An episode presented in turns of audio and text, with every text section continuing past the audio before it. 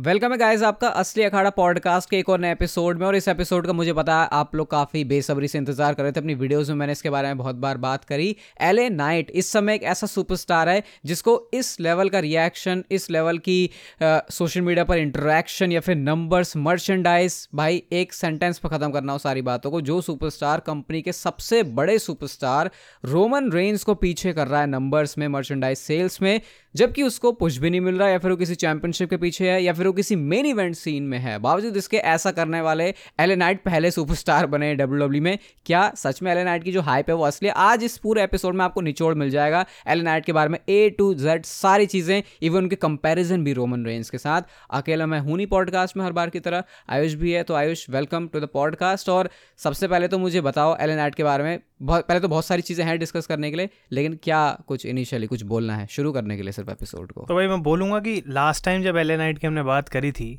Money in the bank के time पे लोग पागल होते जा रहे थे कि मनी इन द बैंक क्यों नहीं जीता? एल नाइट भाई, ये तो डब्ल्यू डब्ल्यू का सबसे गलत डिसीज़न था। और मुझे याद है कि हमने रिव्यू में बोला था कि गलत डिसीज़न नहीं है। ये डब्ल्यू डब्ल्यू इसलिए कर रही है क्योंकि उनको पता है कि फैंस को क्या चाहिए फैंस क्या एक्सपेक्ट कर रहे हैं। तो फैंस को चाहिए था कि एल ए नाइट जीते मनी इन द बैंक, पर वो थोड़ा डिले करना था। और मनी इन द बैंक से लेकर अब तक एल ए नाइट ने जो प्रोग्रेस दिखाया है, वो एग्जैक्टली डब्ल्यू डब्ल्यू का पॉइंट प्रूव करता है। और मैं भी लाइव देख के आया स्मैकडाउन में एल नाइट को रोहित। मुझे पता है कि लोग एक्चुअली पागल हो चुके हैं एल नाइट के पीछे। उनको बस ये चाहिए कि ये बंदे को अब टॉप तक ले जाओ, इसको कोई टाइटल दे दो। और इसके पीछे कोई रीज़न नहीं है। रीज़न है एल नाइट और हम इसको ज़्यादा डिग नहीं कर सकते कि क्या, क्यों, कैसे। वो बस एक परफॉर्मर है जिसकी परफॉर्मेंस लोगों को पसंद आ रही है। और लास्ट टाइम हमारा ओपिनियन गलत हो गया था। और रोहित, पता लगता है कि ट्रिपल एच की जो पहचान है टैलेंट की, वो कितनी बढ़िया है। क्योंकि जो वो करना चाह रहे हैं एग्जैक्टली एलेनाइट वो करके दे रहे हैं उनको। ये जो बात बोली गई अभी कि एलेनाइट को इतना रिएक्शन इतनी हाइप मिल रही है क्योंकि वो एलेनाइट है। तो इसको आयुष थोड़ा सा डिकोड करो यार ज़रा हमारे लिए, क्योंकि एलेनाइट सिर्फ़ ये दो वर्ड्स में या फिर इस नेम को बोल के बात ख़त्म नहीं की जा सकती, क्योंकि क्या है लेनाइट के अंदर? इस सिंपल सा सवाल आई थिंक कि मतलब ये एक बहुत ऐसी चीज़ है जो कि एज अ रेसलिंग फ़ैन हम हमेशा सोचते हैं कि ये सुपरस्टार इतना इंपॉर्टेंट क्यों है ये बड़ा क्यों है? क्योंकि कुछ ना कुछ तो इसने एक्स्ट्रा किया होगा लेकिन मोस्ट ऑफ़ द केसेस में सबसे सिंपल चीज़ें जो है वो बंदा बिल्कुल सही करता है और उसमें से है प्रोमो कट करना ऑडियंस के साथ कनेक्शन उसका थीम सॉन्ग भी मैं नहीं बोलूँगा एल नाइट का कोई बहुत ज़्यादा कमाल का थीम सॉन्ग है कि उसकी वजह से उनको पॉपुलैरिटी मिल रही है। लेकिन ओवरऑल जिस तरीके से वो कनेक्ट कर पा रहे हैं ऑडियंस के साथ, वो उनको हेल्प कर रहा है। रोहित, हमने बात भी करी थी कि ऐसा भी नहीं है कि बहुत अच्छा कोई रेसलर है, कि जिसके रेसलर रेसलिंग स्किल्स से हम इम्प्रूव हो जाएँ, वो कोई एज स्टाइल्स नहीं है। फिर लोग कंपेयर कर रहे थे कि रॉक और स्टोन कोल्ड का मिक्सचर है कुछ कॉपी करने की कोशिश कर रहा है। उस चीज़ को भी काइंड kind ऑफ़ of उन्होंने बीट कर दिया क्योंकि उनका अपना भी खुद का स्टाइल है। और वो स्टाइल से अब फाइनली ऑडियंस रिलेट कर पा रही है। और ऑडियंस के साथ कनेक्शन एक बार बैठ गया तो फिर जो भी चीज़ भाई तुम कर रहे हो, उसमें वो इंटरेस्ट तो लेंगे ही। तो अब हमने देखा कि कैसे वो कॉर्नर में पंचेज मारते हैं तो ये ये ये चैंट्स होती हैं। वो आज से एक डेढ़ महीना पहले हो नहीं रही थी, अब होनी शुरू हुई तो वो कैरेक्टर में उनके एलिमेंट्स ऐड हो रहे हैं एंड आई थिंक उनको भी पता कि क्राउड को मुझसे चाहिए क्या वो एग्जैक्टली exactly उनको डिलीवर कर पा रहे हैं। सो आई थिंक वो चीज़ काम कर रही है, लेकिन क्या ऐसा लगता है कि ये जो रिएक्शन है रोहित, वो एल नाइट उस पाथ पे चल पड़े हैं ऑलरेडी अपने करियर में, जबकि एज चालीस साल है कि he is the mega star जो उस लेवल तक चला जाएगा इस रास्ते पे चल के।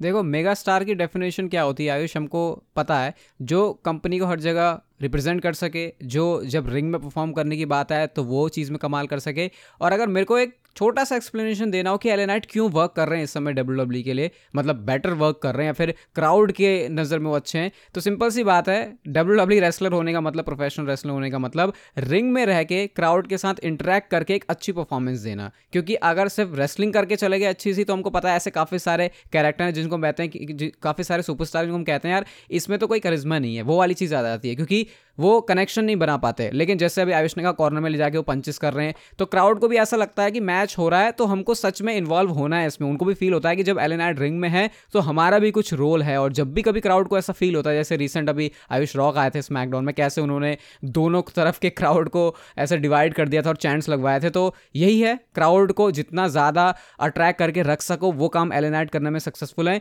एक सबसे अच्छी बात जो अभी आयुष ने बोली यहाँ पे, बहुत बड़ा डिबेट है यार, ये कि चालीस साल के हैं एले नाइट तो हो सकता है काफ़ी सारे लोगों को सरप्राइज़ लगे अभी ये सुनने में, लेकिन यस उनकी एज चालीस साल है। इससे पहले डब्ल्यू में आने से पहले वो दूसरे प्रमोशंस के अंदर भी काफ़ी कुछ काम कर चुके हैं। तो जब मेगा स्टार बनने की बात आती है तो बिना कुछ करे ही अपने आप में एक बड़े स्टार तो वो बन गए हैं। तो मुझे लगता है कि it is only a matter of time जब उनको मेन इवेंट सीन में डालेंगे और शायद वो फाइनली उनको लॉन्च पैड मिलेगा उस डायरेक्शन में जाने के लिए, जहाँ पर फैंस अभी उनको एज्यूम कर रहे हैं। लेकिन वो उनके लिए बड़ा चैलेंज होगा। अभी सोच के तो लग रहा है कि वो हो जाएगा, लेकिन एक्चुअल में जब स्पॉट पर होंगे एलेनाइट तो शायद उनको चीज़ें डिफरेंट दिखेंगी। मुझे याद है, जब एलेनाइट का भी एक इंटरव्यू हुआ था रिसेंटली जो एक बहुत बड़ा क्रिटिसिज्म होता है आयुष एलेनाइट के लिए, कि वो रॉक और स्टोन कोल्ड की तरह साउंड करते हैं, ऐसा फैंस उनको कहते हैं। वो उनके रिप ऑफ़ हैं या फिर उनकी सस्ती कॉपियाँ अगर हम अपने, अपनी देसी भाषा में इसको बोलें। लेकिन एलेनाइट ने ये बोला कि ऐसा हो सकता है कि मैं इनको देख के बड़ा हुआ हूँ तो मेरा इन्फ्लुएंस मतलब इनका इन्फ्लुएंस मेरे ऊपर आया होगा।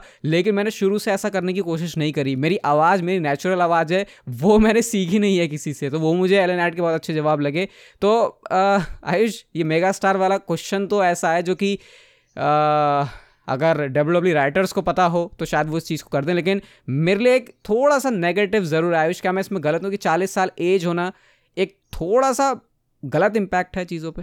मतलब इसको इस तरीके से देखा जा सकता है कि अगर एज किसी की ज़्यादा हो रही है और ये हर किसी का केस डिफरेंट है कि उसकी बॉडी कैसे रिएक्ट कर रही है, लेकिन अगर एज है तो उसका मतलब है कि तुम इंजर्ड हो सकते हो easily may be because your body is getting old लेकिन L A Knight I don't know कि उनका इंजरी रिकॉर्ड क्या है, कितनी उनको मेजर इंजरीज हो चुके हैं उनके करियर में ऑनेस्टली इन्फॉर्मेशन मेरे पास नहीं है, लेकिन डब्ल्यू डब्ल्यू के पास इन्फॉर्मेशन है ट्रिपल एच के पास इन्फॉर्मेशन है और उस इन्फॉर्मेशन को देख के डिसीज़न नहीं लिया जा सकता कि भाई ये बंदा तो इंजर्ड ना हो जाए तो इस वजह से हम इसको नहीं कर सकते। हमने एक इंपॉर्टेंट बात छेड़ी यहाँ पे कि एल नाइट को अभी तक डब्ल्यू डब्ल्यू ने कुछ भी नहीं दिया है जो लोग चाहते हैं कि उनको मिले। और जब एक पॉइंट पे ऐसा हो जाता है ना कि लोग जो चाह रहे हैं उनको नहीं मिल रहा तो लोग और ज़्यादा वोकल हो जाते हैं और वो हेल्प कर रहा है इस समय एल नाइट को। क्योंकि जब वो मोमेंट आएगी जिस भी टाइम पे कि एल नाइट एक चैम्पियनशिप होल्ड कर रहे हैं या फिर कोई गोल्ड उनके पास है तो फैंस उस चीज़ को अप्रिशिएट करेंगे कि डब्ल्यू डब्ल्यू ने हमको दिया जो वो देना चाहते थे। फिर वहाँ से एल नाइट हम कह सकते हैं कि मेगा स्टार रन की तरफ़ चलें।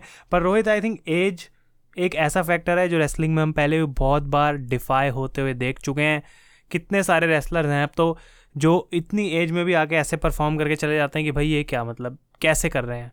तो मैं एज फैक्टर नहीं रखूँगा, लेकिन मैं इतना ज़रूर बोलूँगा कि मेगा स्टार की हम बात करें तो एक स्टार जो दिमाग में सबसे पहले आएगा करंट टाइम में ही इज़ रोमन रेंस और बहुत सारे लोग हैं जिनको रोमन रेंस और एलेनाइट के कुछ नंबर्स को कंपेयर करके खुशी मिल रही है कि एलेनाइट रोमन से बेटर कर रहा है।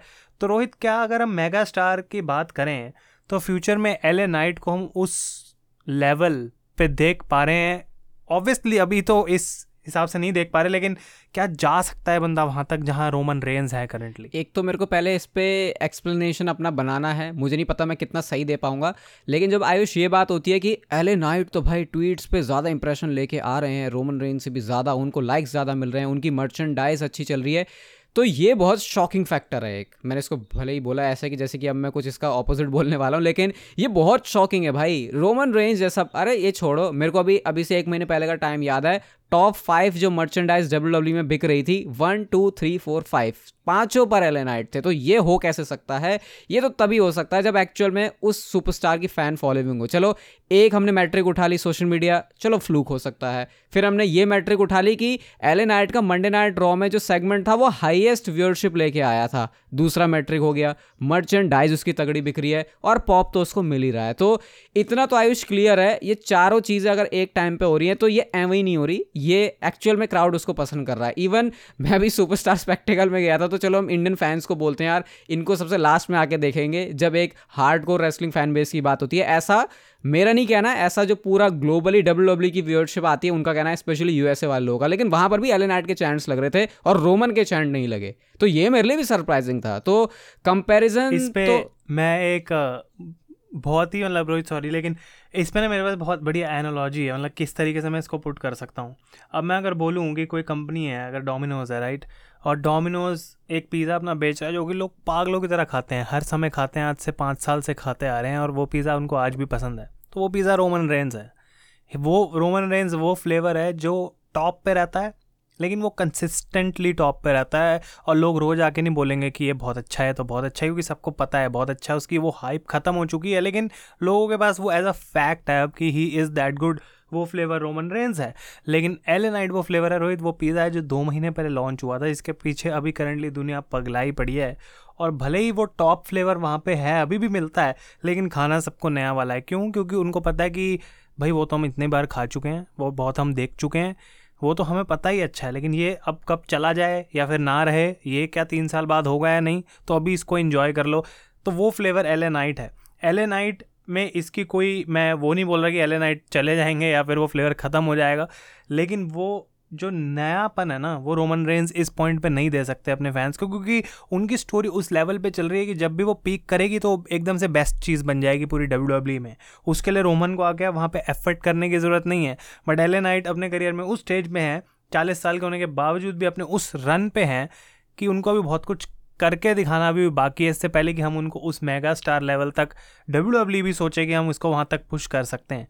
तो मे बी क्योंकि करंटली इस टाइम में वो चीज़ उतनी हाइप्ड है और वो डिज़र्विंग है बिल्कुल तो ये जो सारे नंबर्स हमको देखने को मिल रहे हैं सोशल मीडिया मर्चेंडाइज ये प्रूफ ज़रूर है कि अभी करंटली ये चीज़ काम कर रही है, लेकिन क्या तीन साल लगातार वो चीज़ टॉप पे रह सकती है? एक चार साल टॉप पे रह सकती है?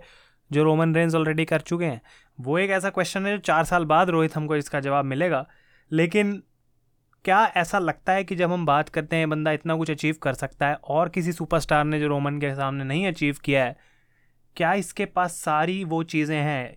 Is he the complete package कि हम बोल सकें हाँ भाई मेगा स्टार तो चलो फ्यूचर बताएगा लेकिन रोमन रेंज अगर पार्ट टाइम हो जाए, क्या ये वो बंदा है जो इस कंपनी का फेस बन सकता है? आयुष ने वैसे थोड़ा सा काम इजी कर दिया और गाइस एक एपिसोड में आपको पिज्जा और रेसलिंग साथ में किसी भी सेंटेंस में देखने तो यार ये असली अखाड़ा पे ही हो सकता तो इस बात के लिए स्पॉटीफाई पे फॉलो ज़रूर कर लेना और आप बताना आपको एपिसोड्स कैसे लगते हैं। काम वैसे आयुष ने काफ़ी ईजी कर दिया इस चीज़ को समझा के कि क्योंकि नई चीज़, नया फ्लेवर एड कर रहे हैं एलेनाइट तो अभी फैंस उसको देखने में इंटरेस्टेड हैं। बट सबसे बड़ा सवाल आयुष तभी आएगा, जो कि हमारा ऑब्वियसली नेक्स्ट पॉइंट है यहाँ पे, कि क्या एलेनाइट के अंदर सब कुछ है, एक मेगा स्टार होने के लिए। और एक बात ये भी कि अगर सेम स्पॉट पर रोमन रेंस की जगह एलेनाइट को रखा जाए तो जैसे रोमन रेंस कैरी कर रहे हैं, सिर्फ़ दो महीने के लिए नहीं, दो साल के लिए नहीं, बल्कि चार साल के लिए, पाँच साल के लिए, या फिर आने वाले सालों के लिए। फिर उसमें वो जो एज वाला फैक्टर है, वो भी आता है। और वेल उसके बारे में हम लोग बात कर चुके हैं। क्या एलेनाइट के अंदर सब कुछ है एक फेस सुपरस्टार होने के लिए? तो आयुष, मेरे को तो सिंपल यही लगता है, बंदे को रेसलिंग आए या फिर ना आए ये डब्ल्यू डब्ल्यू की बात हो रही है, मुझे इतना ही लगता, फ़र्क पड़ता है कोई। मतलब रेसलिंग एक बेसिक आनी चाहिए, और ऐसा तो है नहीं सुपरस्टार ट्रेन अपने आप को इस तरीके से करते हैं कि अगर उनको किसी लेवल पे, किसी स्टेज पे अच्छी परफॉर्मेंस देनी है तो वो अच्छे से ट्रेन करके वो चीज़ कर सकते हैं। ऐसा नहीं है कि उनको डेली हमेशा हाई फ्लाइंग मूव्स या फिर कुछ ऐसे मनूवर लेके आने जो हमने पहले नहीं देखे। एल एलन के का जो सबसे बेस्ट हथियार है, वो है उनका माइक पर बोलना और फैंस के साथ इंटरेक्ट करना। उनकी अच्छी फिजिक है डब्ल्यू डब्ल्यू को एक शो अपने दिखाने के लिए पोस्टर पर चीज़ चाहिए होती है, अच्छी, वो एलेनाइट के पास आई थिंक है। तो मैं सही में मेगा स्टार की डेफिनेशन में और कुछ नहीं देखता। क्राउड से रिएक्शन मिल रहा है, देखने में अच्छा है बॉडी अच्छी है माइक पर अच्छा है रेसलिंग भी ठीक ठाक कर लेता है। तो आई थिंक ये सिंपल डेफिनेशन होती है और अगर इस चीज़ को हम पिछले कुछ सालों के फेस सुपरस्टार्स के ऊपर रख दें, जैसे कि जॉन सीना की बात हो जाए रैंडी ओटन की बात हो जाए तो आई थिंक ये भी सिमिलर चीज़ ऑफ़र करते थे। कोई रैंडी ओटन हमेशा ऐसे नहीं जानेगा कि यार क्या मैच दे दिया उन्होंने, वही मज़ा ही आ गया इसको देख के। रैंडी ओटन के लिए आप लोग वो बातें कभी नहीं सुनोगे, लेकिन स्टिल वो इतने बड़े सुपरस्टार रहे कंपनी के इवन आज भी चलते हैं। तो मेरी नज़र में तो आयुष है वो सब कुछ। अब तुम इस तरीको, इस तरी, इस चीज़ को कैसे देखते हो? वो मेरा सवाल है। और पोटेंशियल फ्यूड रोमन रेंस के साथ ही एलेनाइट की होगी, इसके बारे में भी क्वेश्चन होते हैं, क्योंकि रोमन को बीट कर रहा है बंदा। तो इमेजिन आयुष, एक स्टोर लाइन हो रही है एलेनाइट कह रहा है, अब रोमन तू मेरे सामने क्या है? मैंने तुझे ऐसे हरा दिया, वैसे हरा दिया। और जनरली जो रोमन रेंस कहते हैं, वो बॉक्स ऑफ़िस पर ब्लॉक हिट पता नहीं क्या क्या उनके जो वर्ड्स होते हैं फॉलोमेन वाले नंबर्स में वो हरा चुके हैं विद प्रूफ तो एक बढ़िया सिनेरियो यहाँ से बन सकता है शायद लॉन्च करने के लिए एल नाइट को मेन लेवल सीन में। अब पहली बात तो मैं बोलूँगा लास्ट टाइम हम दोनों का ओपिनियन एल नाइट के ऊपर गलत था। तो इस बार मैं एल नाइट को डिफेंड करूँगा बिकॉज़ उनका कैरेक्टर जो है वो ग्राफ जो है, हर चीज़ जो है वो ऊपर जा रही है। तो आके अगर मैं ऐसा बोलता हूँ कि नहीं यार, मेरे हिसाब से तो एल नाइट वो चीज़ नहीं बन सकते। तो मेरे पास कोई ऐसा रीज़न नहीं होगा अपने पॉइंट को डिफेंड करने का। So I have to agree कि ये ऐसा बंदा है जो कि उस लेवल तक जा सकता है, पहुँच सकता है कि he can be the next Roman Reigns और इसमें मैं कुछ ये नहीं बोलूँगा कि वो बन जाएगा, उस वो बनने में पाँच महीने लगेंगे। लेकिन सबसे बड़ा टेस्ट और एल नाइट के ऊपर है, किसी के और के ऊपर नहीं। जैसा कि पहले भी बोला कि जब उनके पास वो चैम्पियनशिप मोमेंट आ जाए that is the honeymoon period जहाँ वो ख़त्म हो जाएगा। वो हनीमून पीरियड ख़त्म कि अब तुम्हारे पास चैम्पियनशिप है, अब क्या? क्या उस टाइम पे एल नाइट के कैरेक्टर में अपने आप को उस तरीके से फ्रेश रख सकते हैं रिन्यू कर सकते हैं? कि नया दिखते रहना भाई हर कुछ टाइम बाद कि लोग जो है मुझे पसंद करना छोड़ ना दें। क्योंकि काफ़ी बार हमने देखा कि एक बार कोई चैंपियन बन जाता है, उसके एक दो महीने बाद लगता है कि इसको क्या टाइटल दे दिया। जैसे बिग ई के साथ फॉर एग्ज़ाम्पल हुआ था और अब उनकी कोई चैम्पियनशिप रेन ऐसा जी याद भी नहीं रखता है। तो वो नहीं होना चाहिए एल नाइट के साथ। और जहाँ तक बात है Roman Reigns I don't think कि आने वाले रेसलमेनिया सीज़न में या उस टाइम तक एटलीस्ट रोमन और एल नाइट के पास क्रॉस हों कि इनकी फ्यूड हो जाए आपस में डब्ल्यू डब्ल्यू वो कर सकती है, लेकिन I don't think L Knight को वहाँ तक जाने की ज़रूरत है।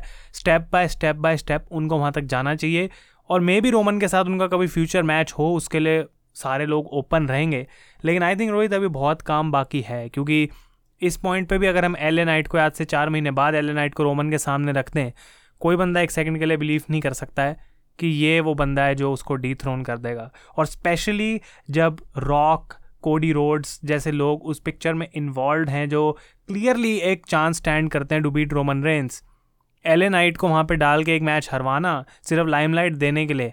आई थिंक डब्ल्यू डब्ल्यू की तरफ़ से एक मिस्टेक रहेगी, लेकिन इसमें कोई डाउट नहीं है कि he is on a path वो एक ऐसे रास्ते पे हैं कि एक मेगा स्टार ज़रूर बन सकते हैं।